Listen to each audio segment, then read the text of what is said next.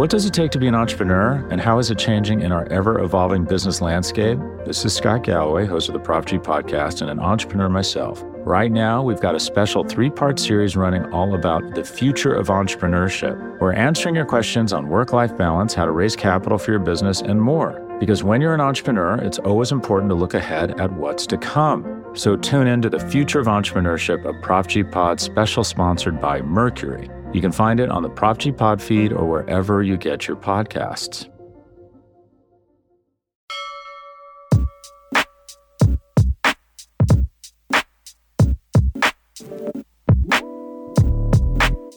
All right, Sixers fans, welcome to a new episode of Sixers Daily. I'm your host, Jazz Kang. Before we jump into things, don't forget, subscribe to the Liberty Ballers Podcast Network. You can catch us wherever you get your fix. Always appreciate a five star review. That's if you're inclined to give us one. And don't forget as well, check us out at libertyballers.com. Joining me for this episode, we're going to be talking a little bit of Sixers, a little bit of Lakers, a little bit of NBA Finals.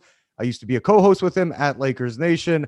My homie, he was also part of the NBA front office show as well, Mr. Trevor Lane. Trevor, we were doing this before the pandemic. We used to do post game shows all the time, and it feels like we haven't talked in a couple of years. So what's going on with you, man? That's right. That's right. I like to say we we were doing this before it was cool. Yeah. Um, uh, you know what? It's uh, it's been been good. It's been obviously it was a rough season for the for the Lakers, and so that was that was difficult. I mean, you you were with me during some lean times. This was the worst we've ever seen. oh yeah, this was a tough season to get through, to be sure. But uh, you know, still standing at the end of it. We'll see if the Celtics win a championship. That's going to make it hurt that much worse. But uh, somehow we are still here, still still persevering through through the pain. Yeah, we were, we were doing it before it was cool, and we were also doing it before you can get paid properly too, right, Trevor? So that's another that's a, that's a trade off of it all. Uh, you mentioned the Lakers having a rough season, the Sixers, weird season for for Philly, right? I mean, everything we knew the Ben Simmons drama going going into the year. I remember being at training camp last season in Philly and talking with coaches, talking with players. They were all saying the right things, but you could tell it started to wear on them as the season wore on. Then we got to the trade deadline. So I want to take you back there, Trevor, because like I mentioned, you do the NBA front office alongside Keith Smith. That's a that's a great one as well. Keeps people well informed on what's going on around the league. Looking back at when the Sixers made that trade for James Harden, and obviously included Andre Drummond, Seth Curry, which killed their depth, but they also got rid of Ben Simmons at that time. Did you think the Sixers were a championship contender as soon as that trade was done? Yeah, I mean, I thought so. I thought they were a championship contender before the trade was was done. Maybe not, you know, the top of the heap or whatever in the in the Eastern Conference, but I mean, Joel Embiid was absolutely fantastic. So they were certainly one of the teams that was a threat to win the whole thing. I thought that for this season, getting James Harden in exchange for for a Ben Simmons that wasn't playing anyway, you're adding that piece. I mean, you lost some other valuable stuff in Seth Curry and Andre Drummond, but by bringing in James Harden for just essentially what was dead salary sitting on on the books uh, I thought that was going to be a nice boost to the Sixers and was going to further cement their status as a contender in the Eastern Conference. So I, I, thought if the goal was to win this season, that it was a it was a smart move for the 76ers.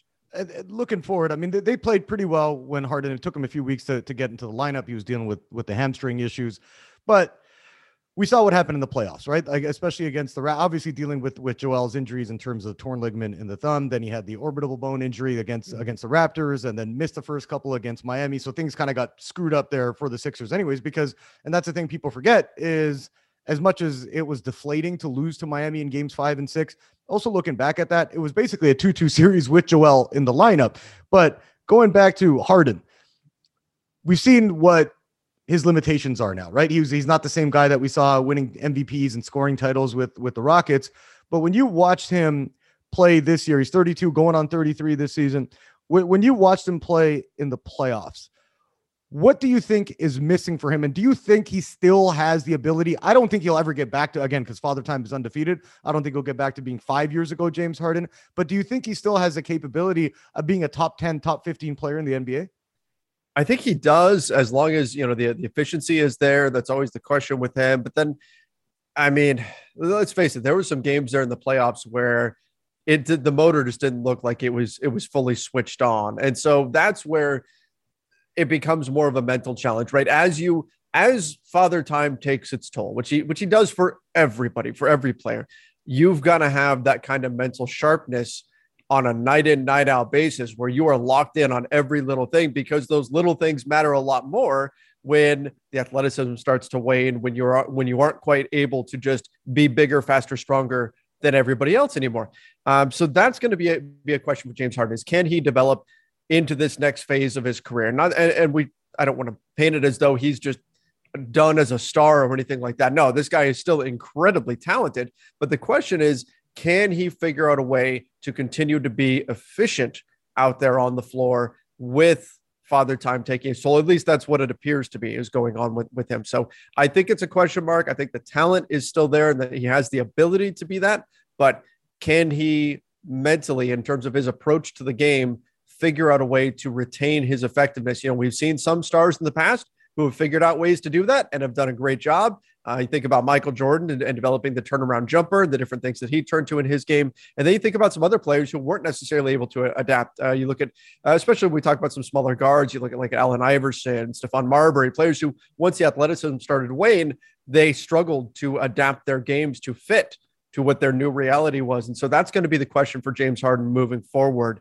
Can he can he do that? And that, I think that's going to determine the answer to that question of whether or not he can still be top 15. Yeah, and then that was that was kind of the expectation when they when they made the deal, and and you know looking at the drama they had in Brooklyn between himself and Kyrie Irving, obviously not getting vaccinated, and then him and Kevin Durant reportedly had some some issues as well, and and looking at that when that deal was made, it was like him and you know Harden and Joel in a pick and roll, that's going to be unstoppable. And they played very, very well together. And, and the underlying numbers favor Harden. The team had a much higher net rating positive than they did with him on the court than they did with him off. And and you're looking at those things that are the nucleus for a championship contender. Because the funny part is, Trevor, when I'm watching the like this finals right now with with and we'll, we'll jump into that later on, but the Celtics and the and the the Warriors, they're so deep right? You know what I mean? I mean, you have guys like Al Horford, Payton Pritchard. I don't want to say Al Horford's like a total role player at this point, but you know, Robert Williams, Grant Williams, these guys playing well. Then for the Warriors, Jordan Poole, although he struggled a bit, they have options off the bench. When you look at the Sixers, in terms of addressing the offseason needs, and a whole bunch of this depends on what James Harden decides to do, opting in, opting out, what he signs for. I'm assuming Daryl Morey and Co. will end up waiving Danny Green. So they get his $10 million off the books. And then obviously they have the number 23 pick. But looking at this from your perspective, what do you think the Sixers need to nail down this offseason in order for it to be successful and get them amongst the actual legitimate championship contenders? We're seeing teams with depth like Boston and Miami. Well, I mean, you let's say you decide to waive Danny Green, which I mean, terrible what happened with, with Danny Green. Mm-hmm. Hopefully he has a speedy recovery and can continue his career because let's face it, you know, his age with that kind of injury, you, you got to wonder, does he, does he make it back? But wish him all the best. Hopefully he does. Um, as cold as it may be, yes, you, you have to waive that salary, right? I mean, you've, you've got to do that. You've got the ability to do that um, in terms of it being not, not a guaranteed deal. So 76ers definitely have to do that, but that doesn't mean they suddenly have cap space to go really play with. So realistically, you're you're talking about a limited amount of, of spending power out there on the market, and it's also a really weak free agent class. And so, what we're looking at for this summer, and uh, Keith and I on the front office show have been talking about this quite a bit, that this is probably going to be the summer of the trade across the NBA because there's just there's just not that many players out there in free agency. It feels like every team is looking for three and D wings, guys who can shoot, who can be very switchy on the defensive end of the floor. So, are, is there a trade out there that you can pull off. Maybe you can take some pieces like Niang, like Korkmaz, like uh, Tobias Harris. I mean, Tobias Harris is a big, big salary, and so that's that might be kind of difficult to move.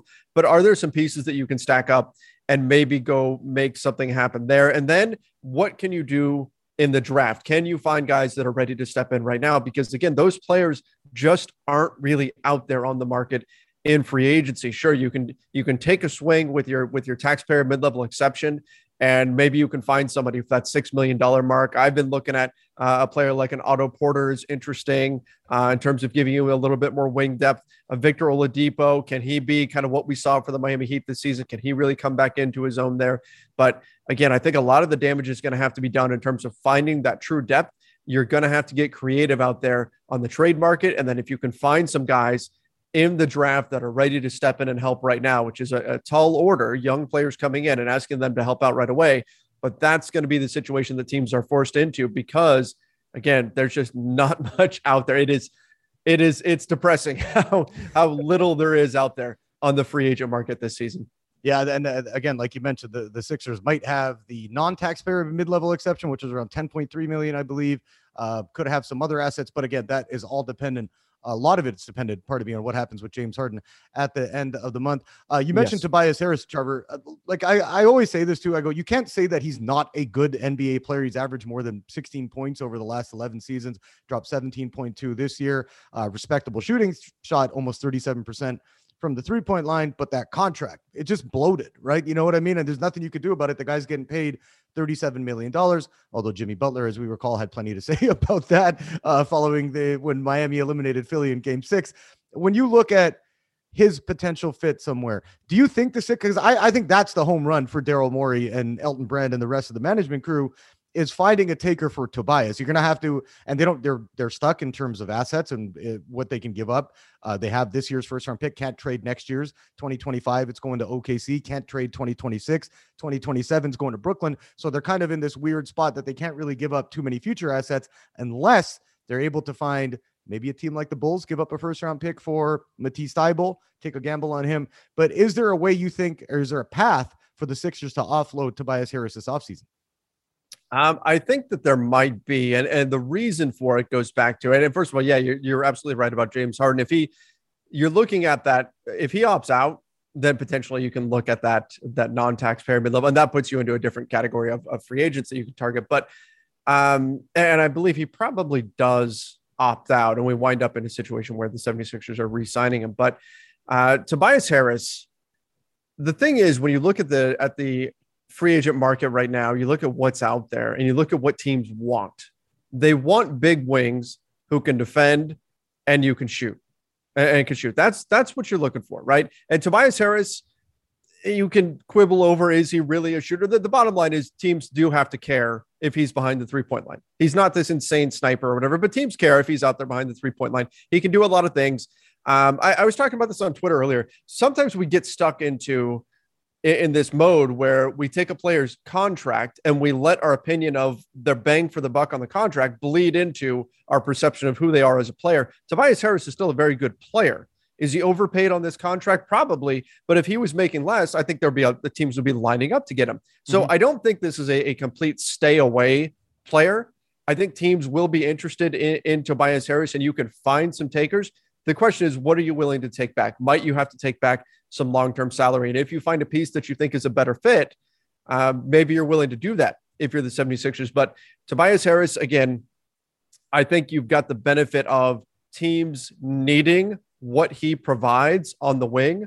That will help make it, again, not easy because it is still a big contract, it is still long term money but it will make it a little bit easier than some other players, like, for example, even my Lakers with, with Russell Westbrook. What do they do even with an expiring contract? That's not going to be easy to move. You look at um, even a player like uh, like Duncan Robinson could wind up being more difficult to move because teams just go right after him defensively.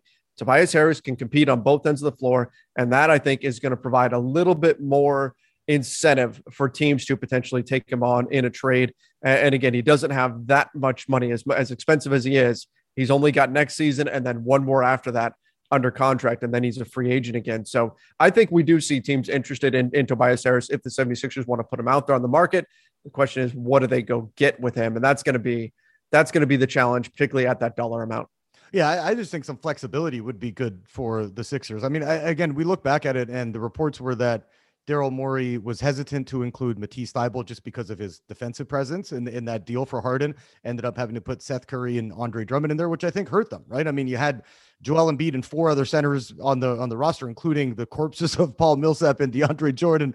Um, and I think they would have been better off with Drummond, Curry, and then now if you can unload Tobias, even trying to maybe rectify that mistake, which is just to bring in a couple of guys who are maybe making 15, 16, 17 million, that at least you're giving your team more depth because mm-hmm. they have they have the talent with Joel Embiid, an MVP candidate, 28 years old, still you know, hopefully has three to four years left in his prime. You got Harden, as we mentioned, although he's on the backside of his career, he's a player that that obviously it could be a difference maker when he's at full health and at his best. And Tyrese Maxey's coming up as a potential All Star, and I've talked about this before. Now, if you look at this, Trevor, because we've heard heard that Daryl Morey would like to add another star, which it doesn't matter what offseason it is, we hear that anyways about Daryl Morey. right. Um, if you look at maybe get, would you like if you were in his shoes, would you look at trying to move Tyrese Maxey, even though he's cost controlled, has the potential to be an all star. Young, obviously, g- given where he's at, 21 years old. But is he somebody you would you would hesitate to maybe include in a deal, just giving the the short term gain for the for the long term, which would be a loss? Yeah, I, am a big fan of, of Tyrese Maxey, so I would 100% be hesitant to move him unless unless you get an opportunity that comes up where you look at it and you say, "This this puts us at the top. This this puts us as one of, if not the most likely team out of the Eastern Conference to win a championship this year." Then okay. Otherwise, I'm not moving Tyrese Maxey. He's too good. You found something here he can be a part of your future long, long term. You're talking about he could be a Sixer for the next 10 years, right? Mm-hmm. And, and, in this league, that's rare. That doesn't happen very often. We see player movement being a thing and, and all that, but you have to factor that in. And it's not like it's not like you're in a situation where he's just young and you're hoping that someday he can be something. He's already something. He's already something that can help you win. So in my mind, you hang on to that unless you get something for a true star that lands on your plate, then then you consider moving him. Otherwise, I think you just take take your success and uh, and you keep him because they found something great in him, and uh, and I think he should be part of their team long term again, unless there's something they just can't refuse that, that pops up. Yeah, the way the way he developed Trevor over over the season was was fascinating, and I, I talked with him at, at training camp today, interview with him, and he talked about all the things that he worked on throughout the offseason. And that really did pay off. He talked about being a better outside shooter, being more decisive with the ball in his hands. And we saw that again, still made mistakes that young players make, had some issues with consistency in the playoffs, but he has shown that with the work he's willing to put in and and Doc Rivers Joel Embiid, James Harden, all these guys have talked about how hard Tyrese works. I think once we see that uh, come to fruition, I, I think he's going to be an all star level player. I don't think he'll ever be mistaken for a top 20 guy in the NBA, but he definitely has the potential to be make an all star team or two. Uh, Trevor, I want to jump into some Lakers talk. You mentioned Russell Westbrook. We'll talk about Darvin Ham and about the NBA finals going on between the Celtics and the Warriors. Boston up two to one going into game four, which happens on Friday. We'll jump into that after a short break. What does it take to be an entrepreneur, and how is it changing in our ever evolving business landscape? This is Scott Galloway, host of the Prop G podcast, and an entrepreneur myself. Right now, we've got a special three part series running all about the future of entrepreneurship. We're answering your questions on work life balance, how to raise capital for your business, and more. Because when you're an entrepreneur, it's always important to look ahead at what's to come. So tune in to the Future of Entrepreneurship, a Prop G Pod special sponsored by Mercury. You can find it on the Prop G Pod feed or wherever you get your podcasts. All right, we are back. Uh, Trevor, wanting to get into this, I know that Sixers fans and Lakers fans are united in their hate for the Celtics and not wanting the Celtics to win. Uh, but with your Lakers, you mentioned the, the Russell Westbrook stuff.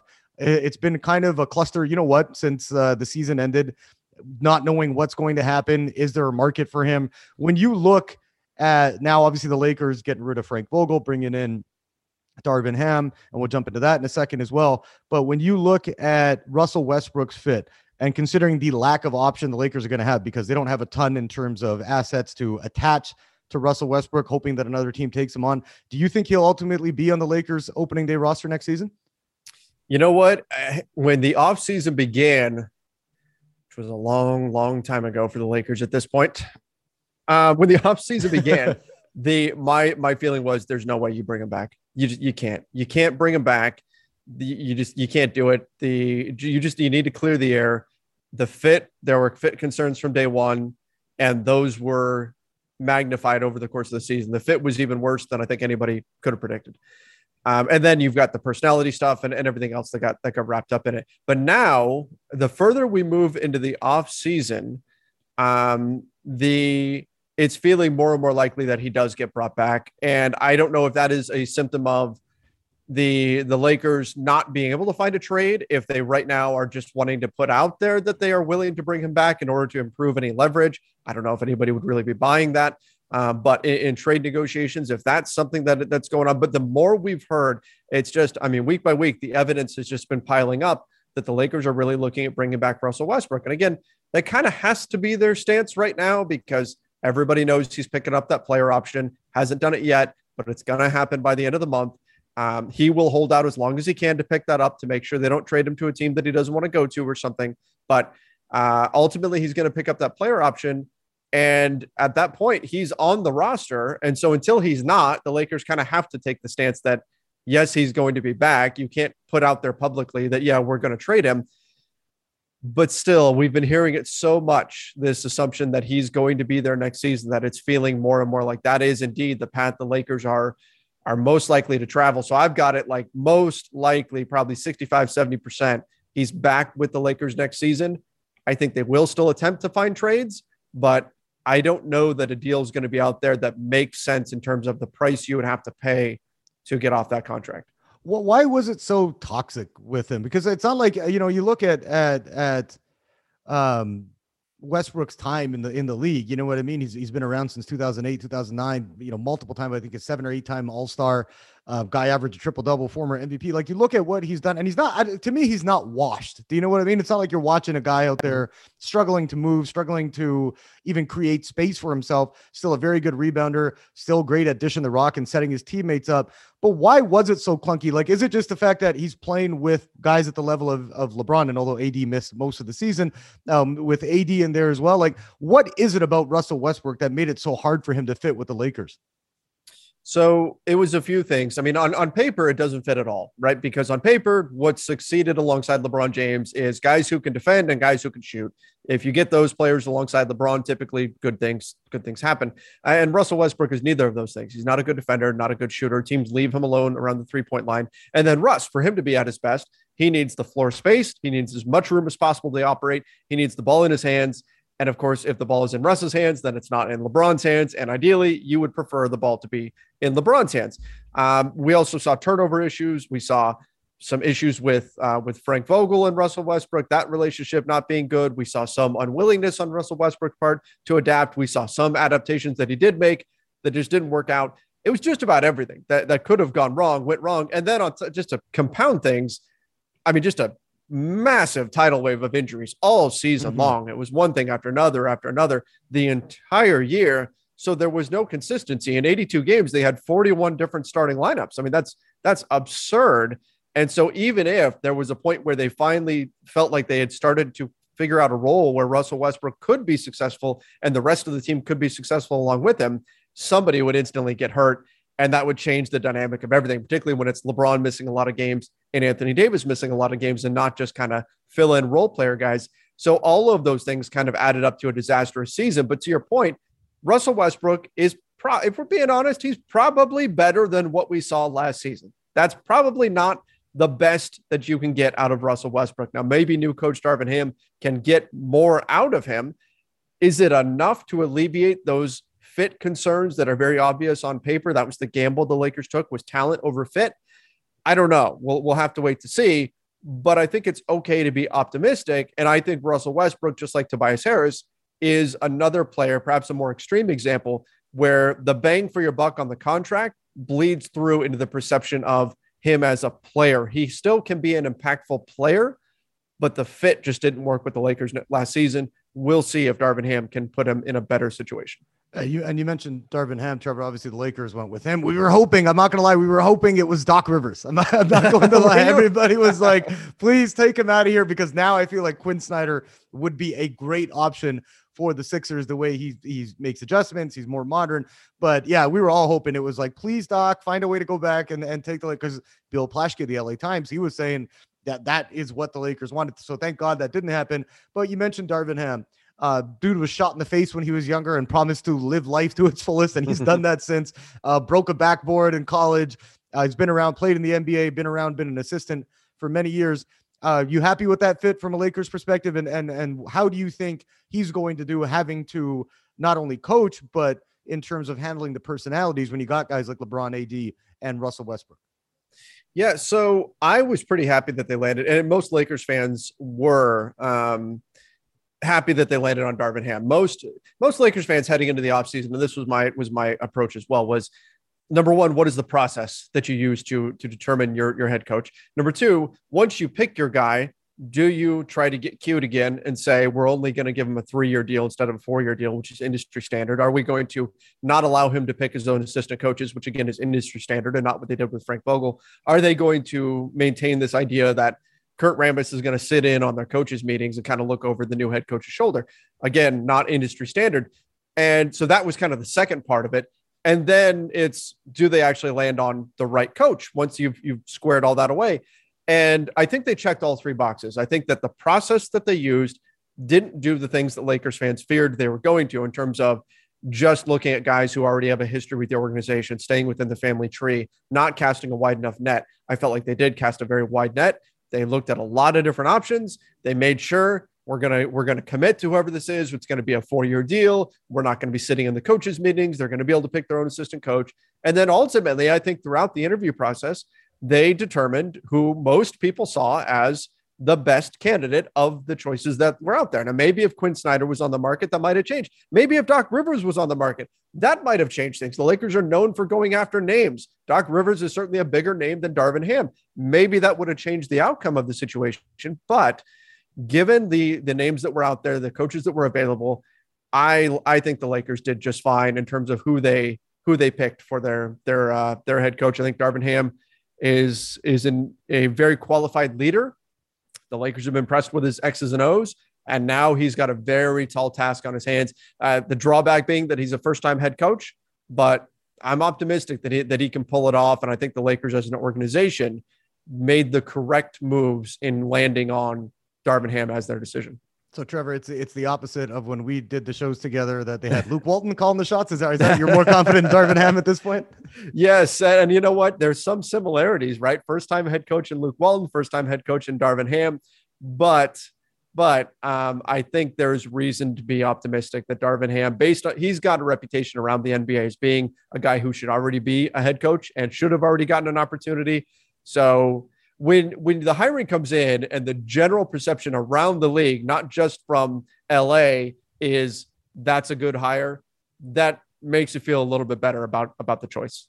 Yeah, and and and you know, I, I think he was the right guy, and, and I think a lot of people wanted, uh, from a Sixers perspective, a lot of people wanted Philly to make a move on the coaching front because as much as Doc Rivers gets this clout for, yeah, he won the championship back in 08 with the Celtics, made the finals, obviously a couple years later when they ended up losing to the Lakers in, in 2010. But we've just seen him crap the bed so many times that you need to get a fresh voice. And you mentioned Darvin Ham probably should have got a shot earlier on, but these are the guys I feel like it because this happens across a lot of sports, right? You look at the NFL, they hire these retreads who have proven that they're not good at what they do, but because they've been around the league, and no disrespect to guys like Luke Walton, Alvin Gentry, who've had some semblance of success as coaches, but really their track record is what it is. So when the proof's in the pudding, you kind of have to at that point maybe try something new. So this is something different for the Lakers. They hired Frank Vogel, who was not their first choice, you know, back in I believe it was 2019, 20 when you know the pandemic happened, but they wasn't even their second choice. yeah, it wasn't their second, wasn't yeah, it ended up being their third or fourth choice. And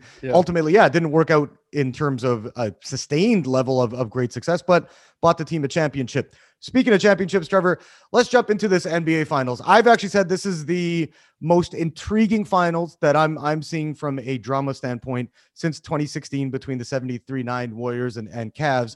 Uh, Boston now up 2-1 after after beating the Warriors 116-100 in game three, as I mentioned at the top of the show. Game four coming up on Friday. When you're watching these two teams play, Trevor, and I know it must be tough from a Lakers perspective because, as you mentioned, obviously the hate of the Celtics, the Warriors being, it's always weird for me because the Warriors and Lakers have never been really good at the same time over mm-hmm. the last mm-hmm. 25 years. So I don't really know how much of a rivalry it is other than the geographical NorCal, so- SoCal thing. But when you look at this series, and the thoughts of that you have so far, especially focusing on Draymond Green. Um, obviously, had the "fu" chant going on in the Garden mm-hmm. last night he's talking about uh, really focused on talking about how oh the media members are coming and and you know we're gonna get rid of all y'all and and it's gonna be a player movement. Dude you haven't done anything on the court. Like you look at at, at his his stats in the finals the the warriors better out without him on the floor from a defensive rating standpoint. Um, he's not doing a hell of a lot in terms of hitting shots. And I, I believe StatMuse put a, a, tweet out that he's got more podcasts in the NBA playoffs than he does uh, three pointers. When you look at what's happening with him, did you expect Draymond to get this amount of heat, or do you think he just brings it on upon himself? Yeah, I mean, I guess first and foremost, from the from the Lakers' perspective, this finals, and not even so much the war, it could be anybody. It doesn't have to be the Warriors, but anybody against the Celtics Um, it's just evidence that this is the worst season in NBA history from the from the Lakers perspective. yeah, it has been it has been awful, but um, but and that and because of that, I'm fully expecting the Celtics to finish this thing off and and win the series, uh, just to cap off a terrible terrible NBA season. Um, again from the from the Lakers perspective, but Draymond has been awful. He has been. I mean, the one game where he was where he was okay, they win game two. Game one and game three, he was horrifically bad, and um, and so there's that element of this as well. But Draymond getting heat, that's that's Draymond being Draymond.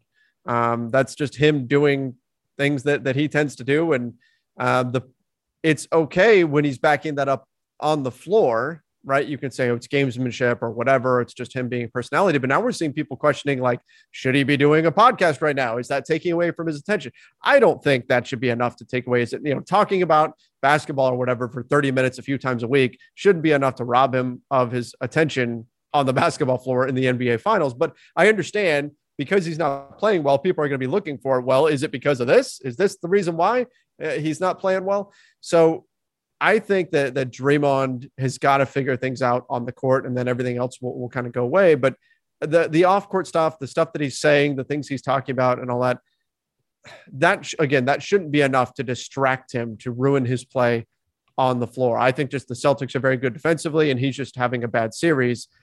I, I don't think the other Draymond stuff is anything unusual for him. Him drawing heat, that's it's kind of what he does. Is he doing it maybe a little bit more because of the podcast and because players are now starting to look at their post playing days career and knowing that if they make enough noise, then they'll get jobs in the media, kind of like we saw with JJ Redick. We've seen Patrick Beverley do it recently too. Just go say some outlandish stuff, and eventually people will bring you on shows to talk about things.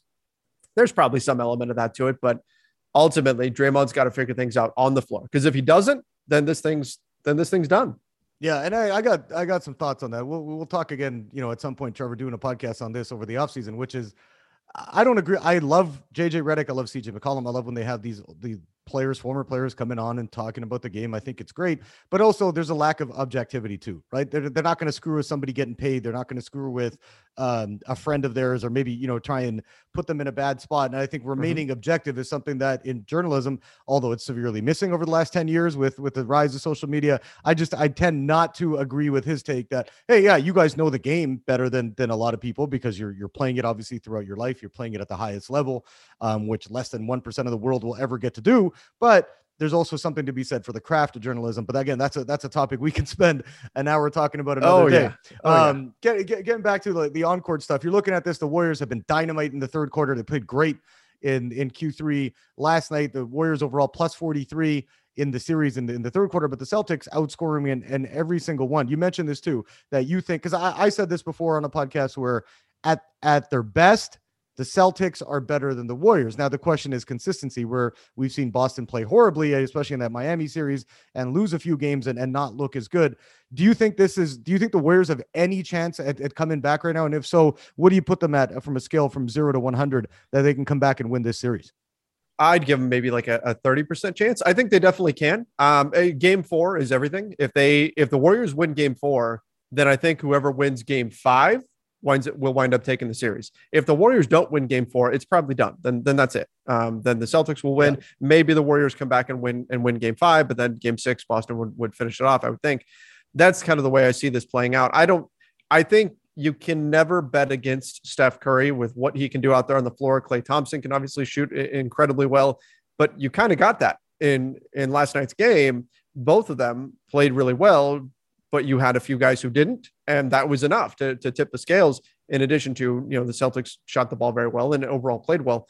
So I think the Warriors can win this. I think they're not out of it, but they are kind of on the ropes here. They have to win game four. Uh, again, if they don't win game four, that's it. This, yeah. this, this thing is done. Yeah, I, I I think that they they need to get a little bit more from their secondary pieces, right? You look at mm-hmm. the role players. Uh, you mentioned Steph has been dynamite throughout the series, averaging better than, than 30 points a game so far. Although hasn't been great in the in the fourth quarters, I believe it only has eight points total in, in the fourth. But when you look at the rest of the players, and I talked about this a bit before, something the Sixers are sorely lacking. Where hey, you know what, a guy like Grant Williams, Derrick White, Payton Pritchard are going to come in and hit some big shots for you. Not necessarily going to score 25 points, but they each contribute eight to 10. That makes a huge difference. And so I think the Warriors need to get more offensive output. And you mentioned the Celtics defense is suffocating. So it's not going to be easy, but at least, you know, getting guys like Jordan Poole going, who hasn't been very good mm-hmm. other than in game two, getting guys like Gary Payton uh, the second, I always say, say junior, but Gary Payton the second, trying to get some uh, easy buckets there. Otto Porter, you mentioned another guy being able to make some big shots. So I think if, if the yeah, like you said, if the Warriors don't get things done in in Game Four, this one is going to be a wrap. How is it going to make you feel if the Celtics do win the title, Trevor? At this point, I, I'm almost to the point where I'm numb to it because I've been expecting this to happen, and it's been this whole season, even and again, not to sound woe is me. The Lakers have won 17 championships. Uh, they've experienced a ton of success. This isn't a sob story or anything, but even game to game, Lakers fans were just beaten down this season by within the game. The Lakers would make it became known as the fake comeback among Lakers fans. They would make a little push, get everybody's hopes back. They would just get blasted at the beginning of the game. They'd make a little push just to get everybody's hopes up again, and then just crushed right back down into the earth. And then you had the entire season with the tidal waves of injuries and all that kind of stuff. At this point, we're just expecting a Celtics championship because that's the only way that this disaster of a season could potentially end. Um, but again, here's but the other thing I've been saying: the Celtics are a lot of fun. Like from a Lakers perspective, I wish they were wearing any other jersey except for maybe the Clippers, but any other jersey really, and we would be all in pulling for these guys. It's a fun team. I just wish they weren't wearing green, man. Yeah, yeah. I, I, you know what the weird part is because I, I love watching Jaylen Brown play. I think Jayson Tatum's awesome too, like just individually. But I can't stand the Celtics either. So I think we're all united on this front, uh, West Coast to East Coast. But those those bastards might might pull it off for this one. Uh, Trevor, we'll wrap things up here. I want to thank you for joining me, man. Um, always fun talking to you, and we're gonna get to meet up and actually hang out again uh, next month in summer league. So looking forward to that. That's right. It's gonna be gonna be fun. Thanks for having me, man. Yeah, we make sure we don't have too much fun because we still got work to do while we're there, right, Trevor? well, if we have something in the evening or whatever, then then we can go have some fun. All right, well, that's a deal. No, we're definitely looking forward to seeing you there. Uh, that'll do it for this episode. That's Trevor Lane. Don't forget, you can catch him on Lakers Nation. Does all their post game shows. Also a part of the NBA front office show. Check him out on Twitter at Trevor underscore Lane. I'm at Jazz King 21. And don't forget, like I always say, subscribe to Liberty Ballers Podcast Network. Lots going to be happening in the next couple weeks with the Sixers. The draft coming up. They do own the number 23 pick. Whether they keep it or not. They're going to have to make that selection. Whether they move it after or not, that remains to be seen. And as I mentioned, James Harden contract drama, lots to discuss. So we'll have you covered at the Liberty Ballers Podcast Network. And of course, check us out at libertyballers.com.